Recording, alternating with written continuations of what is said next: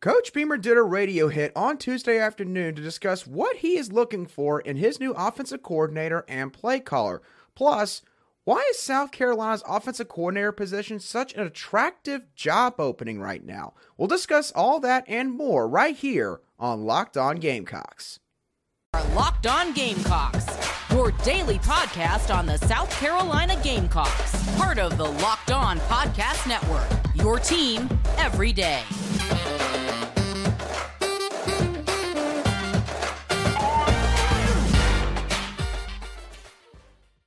Today's show of the Locked On Gamecocks podcast is brought to you by Sling TV. Don't miss this week's matchup between the South Carolina Gamecocks and the Georgetown Hoyas on FS1 Saturday afternoon on the hardwood right here on Sling. Sling, the TV you love for a price you'll love. Try it today. Hello, Gamecock Nation, and welcome back to the Locked On Gamecocks podcast, your show for daily headlines and potential storylines on your favorite South Carolina Gamecock sports teams. I'm your host, Andrew Lyon, and as always, thank you for making the Locked On Gamecocks podcast your first watch or listen here today. We are free and available on YouTube and wherever you get your podcast daily. And we've got a lot to talk about on this Wednesday edition of Locked On Gamecocks. Obviously, there's still plenty of conversation that has taken place surrounding South Carolina's recently opened offensive coordinator position. What is Shane Beamer looking for? We're going to dive into that as well as why the job is extremely attractive, especially compared to the current market right now for offensive coordinator openings. And we're going to discuss a case of highway robbery, not literal highway robbery, but basically highway robbery that took place against one of South Carolina's specialists who was in the running for a specific award this postseason. I'm going to touch on all of that on today's show. So let's start off with Shane radio hit that he did on Tuesday afternoon with 1075 The Game regarding what all he's looking for in his new offensive coordinator. Of course, the guys on 1075 were very curious and inquisitive as to what exactly his requirements were going to be. So they asked him a bunch of questions, and I made sure to listen to the whole interview and jot a bunch of notes down regarding all this. So, to start off with the identity that he wants with his offense, Shane Beamer made sure to emphasize that he doesn't want to deviate and completely reinvent the wheel with what the team has done so far. Basically, saying nowadays in college football, everyone is doing the same thing in terms of mixing in some college concepts while also combining a couple of components from maybe some NFL offenses. He still believes that it all starts with being a balanced offense in the sense of being able to both run and throw the football, not necessarily split up running and passing plays in a 50 50 ratio. He also wants to be able to get the ball to South Carolina's playmakers consistently, and he wants the offense to possess the ability to push the ball down the field. In terms of a potential timeline for when this hire could be made, Shane Beamer said that his phone has been blowing up with people who want to come to South Carolina since the position was open.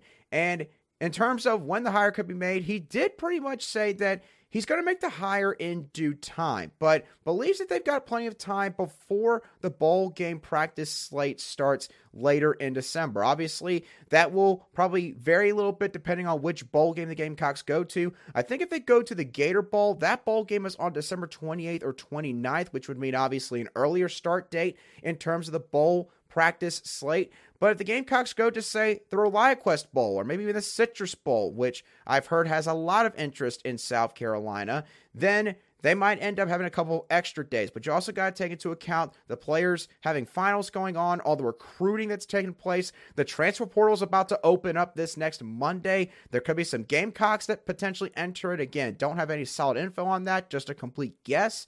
So there's going to be a lot going on throughout this time period. So I think that's part of the reason why Shane Beamer is not going to be in a complete and total rush regarding this.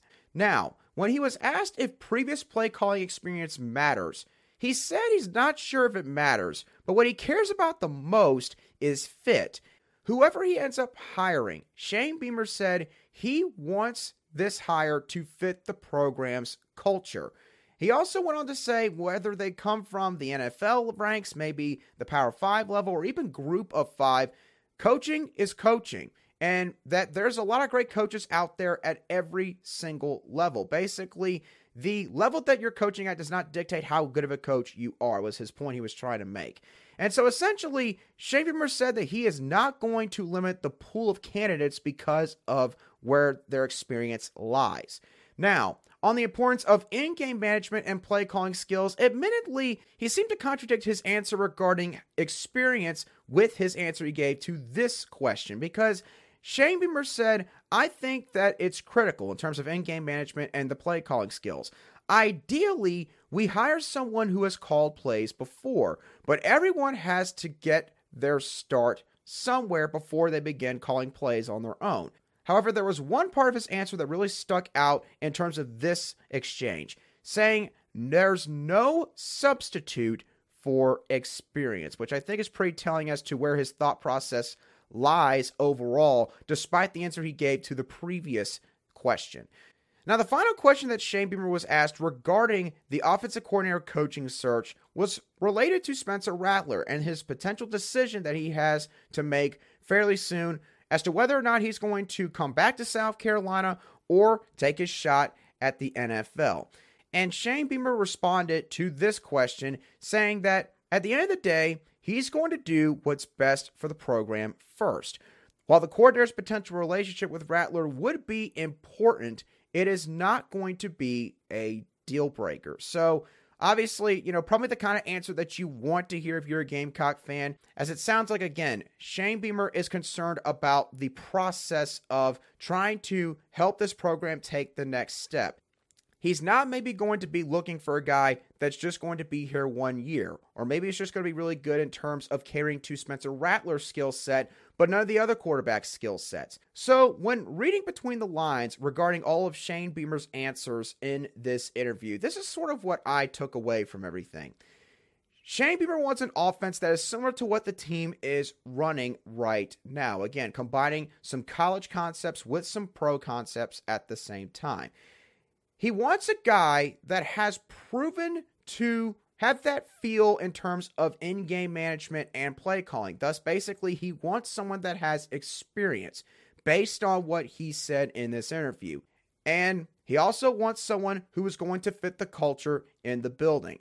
And the hire, again, do not expect it to be a quick one. This is one that could take multiple weeks. And the thing is, I think that Shane Beamer has good reason to take his time with this coaching search because the thing is, Shane Beamer truly has options this time around, which is probably reason why he is willing to wait.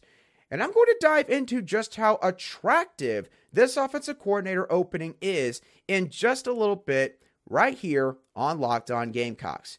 But before I touch on that, I do want to let y'all know that today's show is brought to you by our friends over at Bet Online. Bet Online is your number one source for sports betting info, stats, news, and analysis.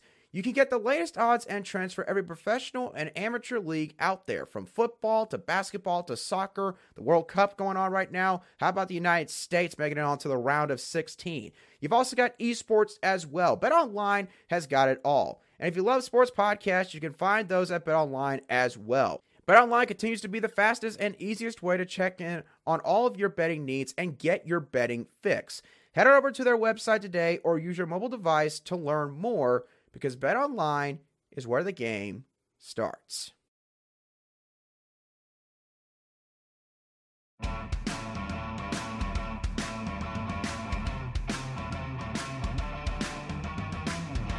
Welcome back to this Wednesday edition of the Locked On Gamecocks podcast, where we cover your South Carolina Gamecocks every single day. Want to thank y'all once again for making Locked On Gamecocks your first listen. Now, for your next listen, I would like for you to go check out the Locked On Sports Today podcast, where the biggest stories of the day, plus instant reactions, big game recaps, and the take of the day all take place. The Locked On Sports Today podcast is available on the Odyssey app, YouTube, and wherever you get your audio podcasts daily. All right.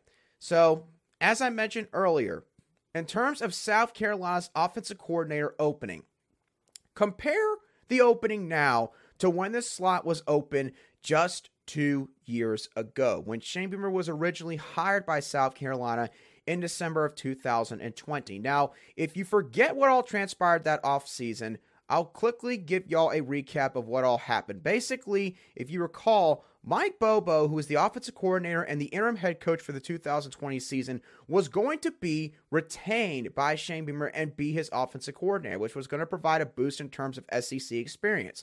And it was thought to be a good hire when the news source started to trickle out that that move was going to happen.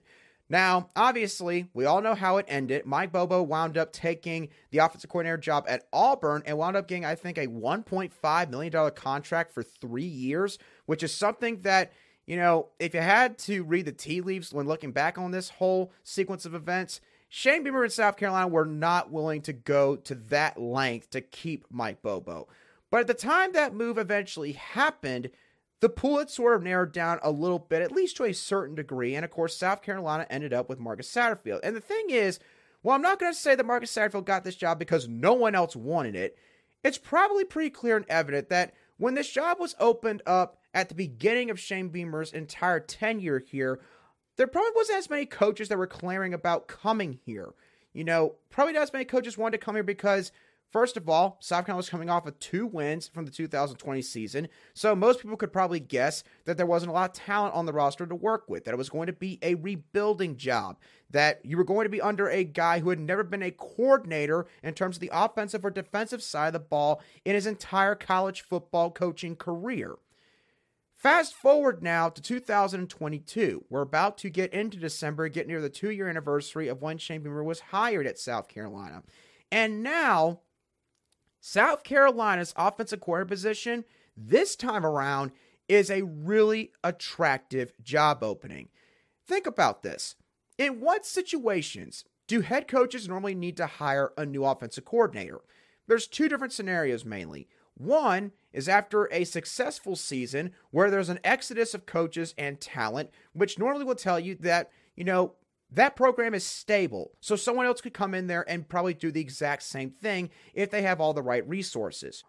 Or the other scenario where an offensive coordinator might need to be replaced is if there's an unsuccessful season where the head coach has had to let the offensive coordinator and some of the other coaches and or players walk out the door and is now trying to do a quick patch job to potentially try and save his own job. This is not the case for Beamer in either instance. This is a quote unquote elevate type of hire, not a desperation type of hire. In other words, Coach Beamer is going to look at all of these candidates and he's going to deep down ask himself the question can this guy take us to the next level? Again, obviously, fitting his offense to the personnel that he has on this roster right now is going to be imperative. Is this guy going to be fit for the culture? It's going to be imperative. But all in all, what Beamer has to ask himself, and what he's probably going to ask himself, is can this guy help us elevate this program to even bigger heights? He is not sitting there right now and saying, you know, oh my gosh, I got to get this hire right. If I don't get this hire right, I could end up being out of here myself within a year or two. He's not in that position. He's nowhere near in that position right now. And the thing is, when you combine all the following factors with South Carolina's offensive coordinator position, you're going to be in the SEC. You're going to have national exposure because the media loves Shane Beamer, and the social media team here is one of the best in all of college football in terms of showcasing the program, the players, and the coaches, every aspect of the program. The momentum that's been built up from the obvious progression that's been shown in both of Shane Beamer's first two seasons here and you throw in the talent that could return next year. Guys like Spencer Rattler, Marshawn Lloyd, Jaheim Bell, some of the wide receivers for South Carolina as well. Plus, South Carolina right now, if you look at all the recruiting service websites, looks to be in shape to have a top 20 recruiting class when all is said and done that is coming in, including potentially one of the best offensive line classes in school history. This is not a hire where Coach Beamer is going to be getting on his knees and begging for a coach to come here. Multiple coaches are going to want to be here. There's going to be a lot of interest from the opposite side of the table. That's the kind of position that you want to see your program's head coach be in more often than not. That's exactly the position that Shane Beamer is going to have this offseason with this position. Now, that's not to say he can kick his feet up onto his desk and pretty much be like, you know, are you really good enough for South Carolina? That, that's not to say he can, you know, degrade all the candidates and talk down to them or, you know, think down about them in terms of maybe any potential negatives. Because look, there's no perfect coaching candidate out there. That's the way that all these coaching searches go. If you dig deep enough, whether it's on the field, you know, maybe it is how they act in the building, you're probably going to be able to dig up some sort of negative or red flag on every single candidate. Okay? But Shane Beamer does possess the ability this time around to be a little bit more selective from a much bigger pool of candidates. And to really hammer home this point that I just made. I'm going to name off some other notable offensive coordinator openings that have taken place in just the last week or so. Again, as of this current moment, there could be more as this show comes out and, you know, as time passes, but this is the current market in terms of the notable jobs. Auburn's offensive coordinator position. They, of course, just hired Hugh Freeze to be their head coach, and he's probably going to be their play caller. And the other thing is, they would be devoid of talent at multiple spots on that side of the ball. So, maybe not a terrible job because it is an SEC offensive coordinator job, and you could learn some things under Hugh Freeze, who's a really, really good offensive mind, but maybe not the greatest opening out there right now. Oregon might be a decent job. Kenny Dillingham has just left to become the head coach at Arizona State. Oregon, I believe, went nine and three or ten and two this year. Had a really good year under first year head coach Dan Lanning, and there's always, at least as of the last 10, 15 years, there's always some good talent at Oregon to utilize. Texas A&M, Jimbo basically made their offensive coordinator entitle in Darrell Dickey, the sacrificial lamb. And um, yeah, he might relinquish all the play calling duties, but who knows if he's going to do that? And who knows if they're going to be able to keep all the talent there at Texas A&M. That's not exactly a grade A job opening right now in terms of offensive coordinator positions. Kentucky just fired their offensive coordinator, Rich Scangarello, after one season. They're about to lose arguably their top two players in Will Levis and Chris Rodriguez Jr., and their offensive line was gosh awful this past season. Is Kentucky's offensive coordinator position really going to garner all the big names that South Carolina could? Are any of these situations at all better than what South Carolina has to offer? Besides maybe Oregon, absolutely not. So, South Carolina, to bottom line this whole portion of the show, is in a really good position right now in terms of their offensive coordinator spot. And I get it. Fans are going to get antsy. Fans are going to be going to social media and the, you know, and the internet and they're going to be hitting that refresh button all day long because they're going to be waiting for some kind of news to trickle out about who South Carolina could be targeting. They're going to want a grand slam hire in their eyes, all that good stuff. I'm going to tell you, you might want to have some patience here. And look, you should take that as a good thing that South Carolina is probably going to be patient with this entire process because that means that, again, there is a lot of interest in this job, and Shane Beamer has a lot of options to sort through in terms of who will call plays for the Gamecocks in 2023. Now, we've talked a lot about the offensive coordinator opening on today's show. It's time to discuss some highway robbery that took place on Tuesday regarding Kai Kroeger and him being dropped from contention for the Ray Guy Award. We're going to dive into this entire conversation in just a few moments right here on Locked On Gamecocks, but first, a word from a couple of sponsors.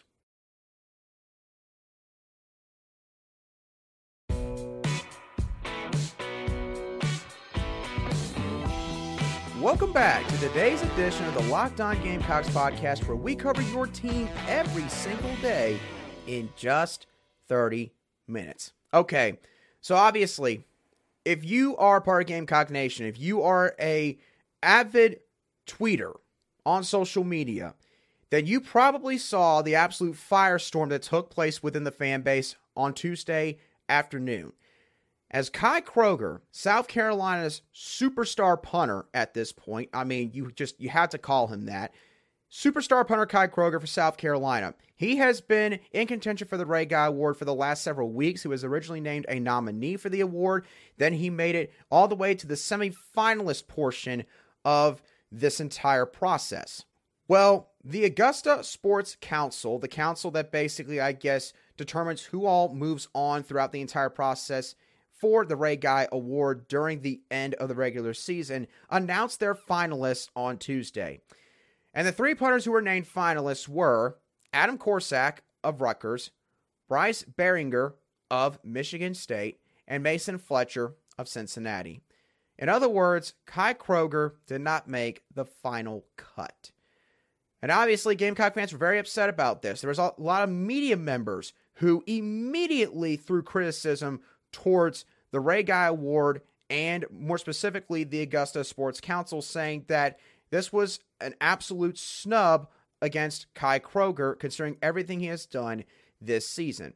So I was very curious as to know why was it that these guys got put in over Kai Kroeger. And I want to make something clear. I'm not taking anything away from the guys who were named finalists for the Ray Guy Award. And I am going to nitpick a little bit at certain statistics and the way they punt in a little bit.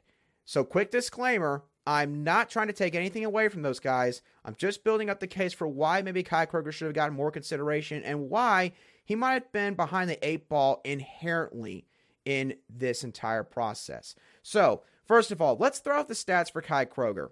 Kai Kroeger averaged 46.8 yards on 52 punts this season, downing 27 punts inside the opponent's 20 yard line, over half of his punts. Now, in terms of the other people who were final, now in terms of the other punters who were named finalists, I'm not going to mention Bryce Baringer in this entire conversation because, quite frankly, he deserves to be a finalist. He's probably one of the best punters in all college football, statistically speaking, bar none. So he's not going to be involved in this. Mason Fletcher and Adam Korsak, however, will be involved in this. In terms of Mason Fletcher, at Cincinnati, he averaged 46.6 yards on 56 punts, pretty close to what Kai Kroeger had, and down 28 punts, half of his punts exactly inside the opponent's 20 yard line the regular season. So, again, really close to what Kai Kroeger had. I'll get into why I brought him up in just a little bit. Now, for Adam Korsak at Rutgers, he averaged 44 yards on 75 punts, downing 32 punts inside the opponent's 20 yard line, which accounted for 42.6% of his punts overall. Now, I've got two main issues, two gripes here with Kai Kroeger being left out in terms of the finalists for the Ray Guy Award. The first issue the percentages regarding Adam Korsak's stats not matching up with Kai Kroeger's did not seem to matter in the grand scheme of things to the Augusta Sports Council. Because, again, as I mentioned, Adam Korsak had 75 punts. He only downed 32 punts inside the opponent's 20 yard line.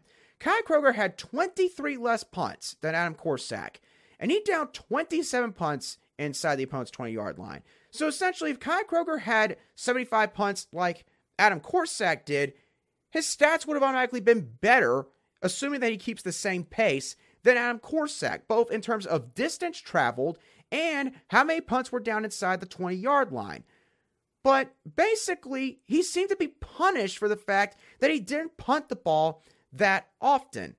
Let me make an analogy real quick to explain this a little further. Let's say I'm in a three point shooting competition against a friend of mine because we're both really good three point shooters when it comes to basketball. In this contest, I take 10 three point shots. I make five of them, so I made 50% of my shots. Not bad for 10 shots. Now, my friend, he shoots 13 shots. He makes six of them, so he only hit 46% of his shots, but yet he did hit one more three pointer than I did. In this case, the Augusta Sports Council would have basically given the award to my friend. And what's not fair in that analogy would be the fact that, hey, my buddy may have hit more three point shots than me, but he also had three more attempts that I did in our contest. But yet that doesn't seem to matter. Adam Korsak had 23 more punts than Kai Kroeger. He only downed five more punts inside the opponent's 20 yard line. Again, I'm not blaming him for this. This is not at all his fault, and I'm not trying to make it sound like it is.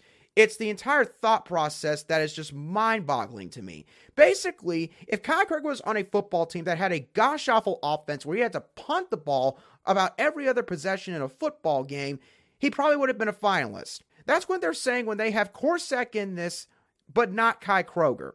Now, the other gripe I have with this whole thing, and this one is a deeper conversation that I can't completely dive into on this show, admittedly, but the Australian punters controversy. Now, look, if you are a special team yourself and you have to be watching or listening to today's show, then you know what I'm about to talk about.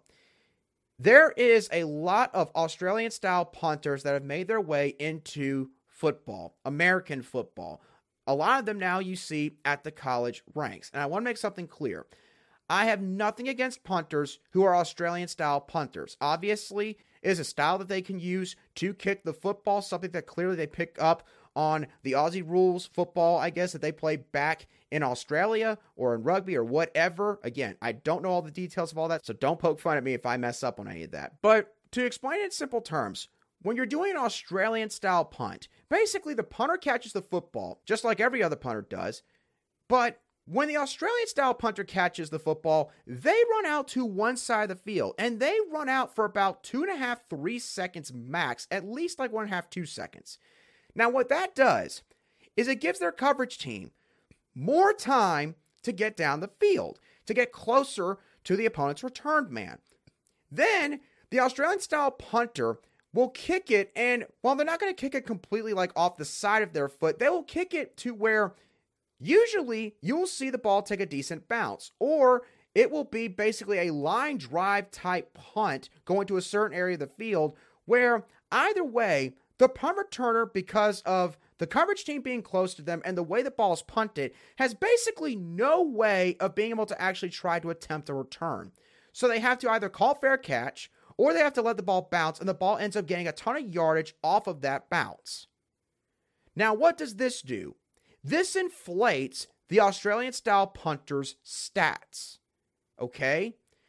So, with Mason Fletcher and Adam Korsak, my point with bringing all that up, I'm not going to say that those guys didn't earn all those punts down inside the 20 yard line. They might have had some really good hang time punts that it didn't matter, you know, how much time the coverage team had to get downfield before the ball was kicked, right? But inherently, because of the way they punted, they're going to have higher numbers in terms of fair catches, meaning less net yards taken away from them on these quote unquote returns. And they're going to probably have a higher chance of having more punts down inside the 20 yard line. So the fact that Kai Kroeger, who does not punt this way, and again, I'm not trying to make it out like the Australian style way is easier than the way you see most punters punt in American football. But because Kai Kroeger seems to not punt that way, he gets punished for that. He still put up a very similar stat line to what Mason Fletcher of Cincinnati put up, and he is an Australian style punter. Yet Kai Kroeger was not made a finalist. So here's what I will admit. I don't have an answer or any sort of solution to this quote unquote conundrum in terms of punting and trying to figure out who should win the Ray Guy Award and who shouldn't. Okay?